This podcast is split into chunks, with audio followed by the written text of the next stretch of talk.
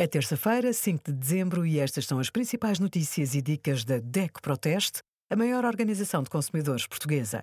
Hoje, em DECO.proteste.pt, sugerimos vírus sincicial respiratório, quais os sintomas e como prevenir a doença, proteína em pó, teste revela bons produtos e denuncie aumentos excessivos de preços juntando-se à nossa ação cabaz controlado.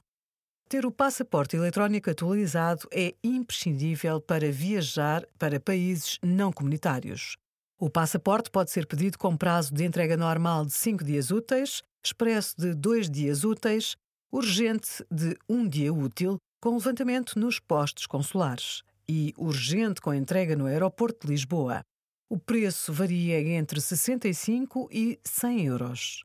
O passaporte eletrónico pode ser levantado no mesmo sítio onde for feito o pedido ou enviado para uma morada indicada, mediante um custo acrescido que varia entre 10 e 30 euros. Obrigada por acompanhar a DECO Proteste, a contribuir para consumidores mais informados, participativos e exigentes. Visite o nosso site em deco.proteste.pt.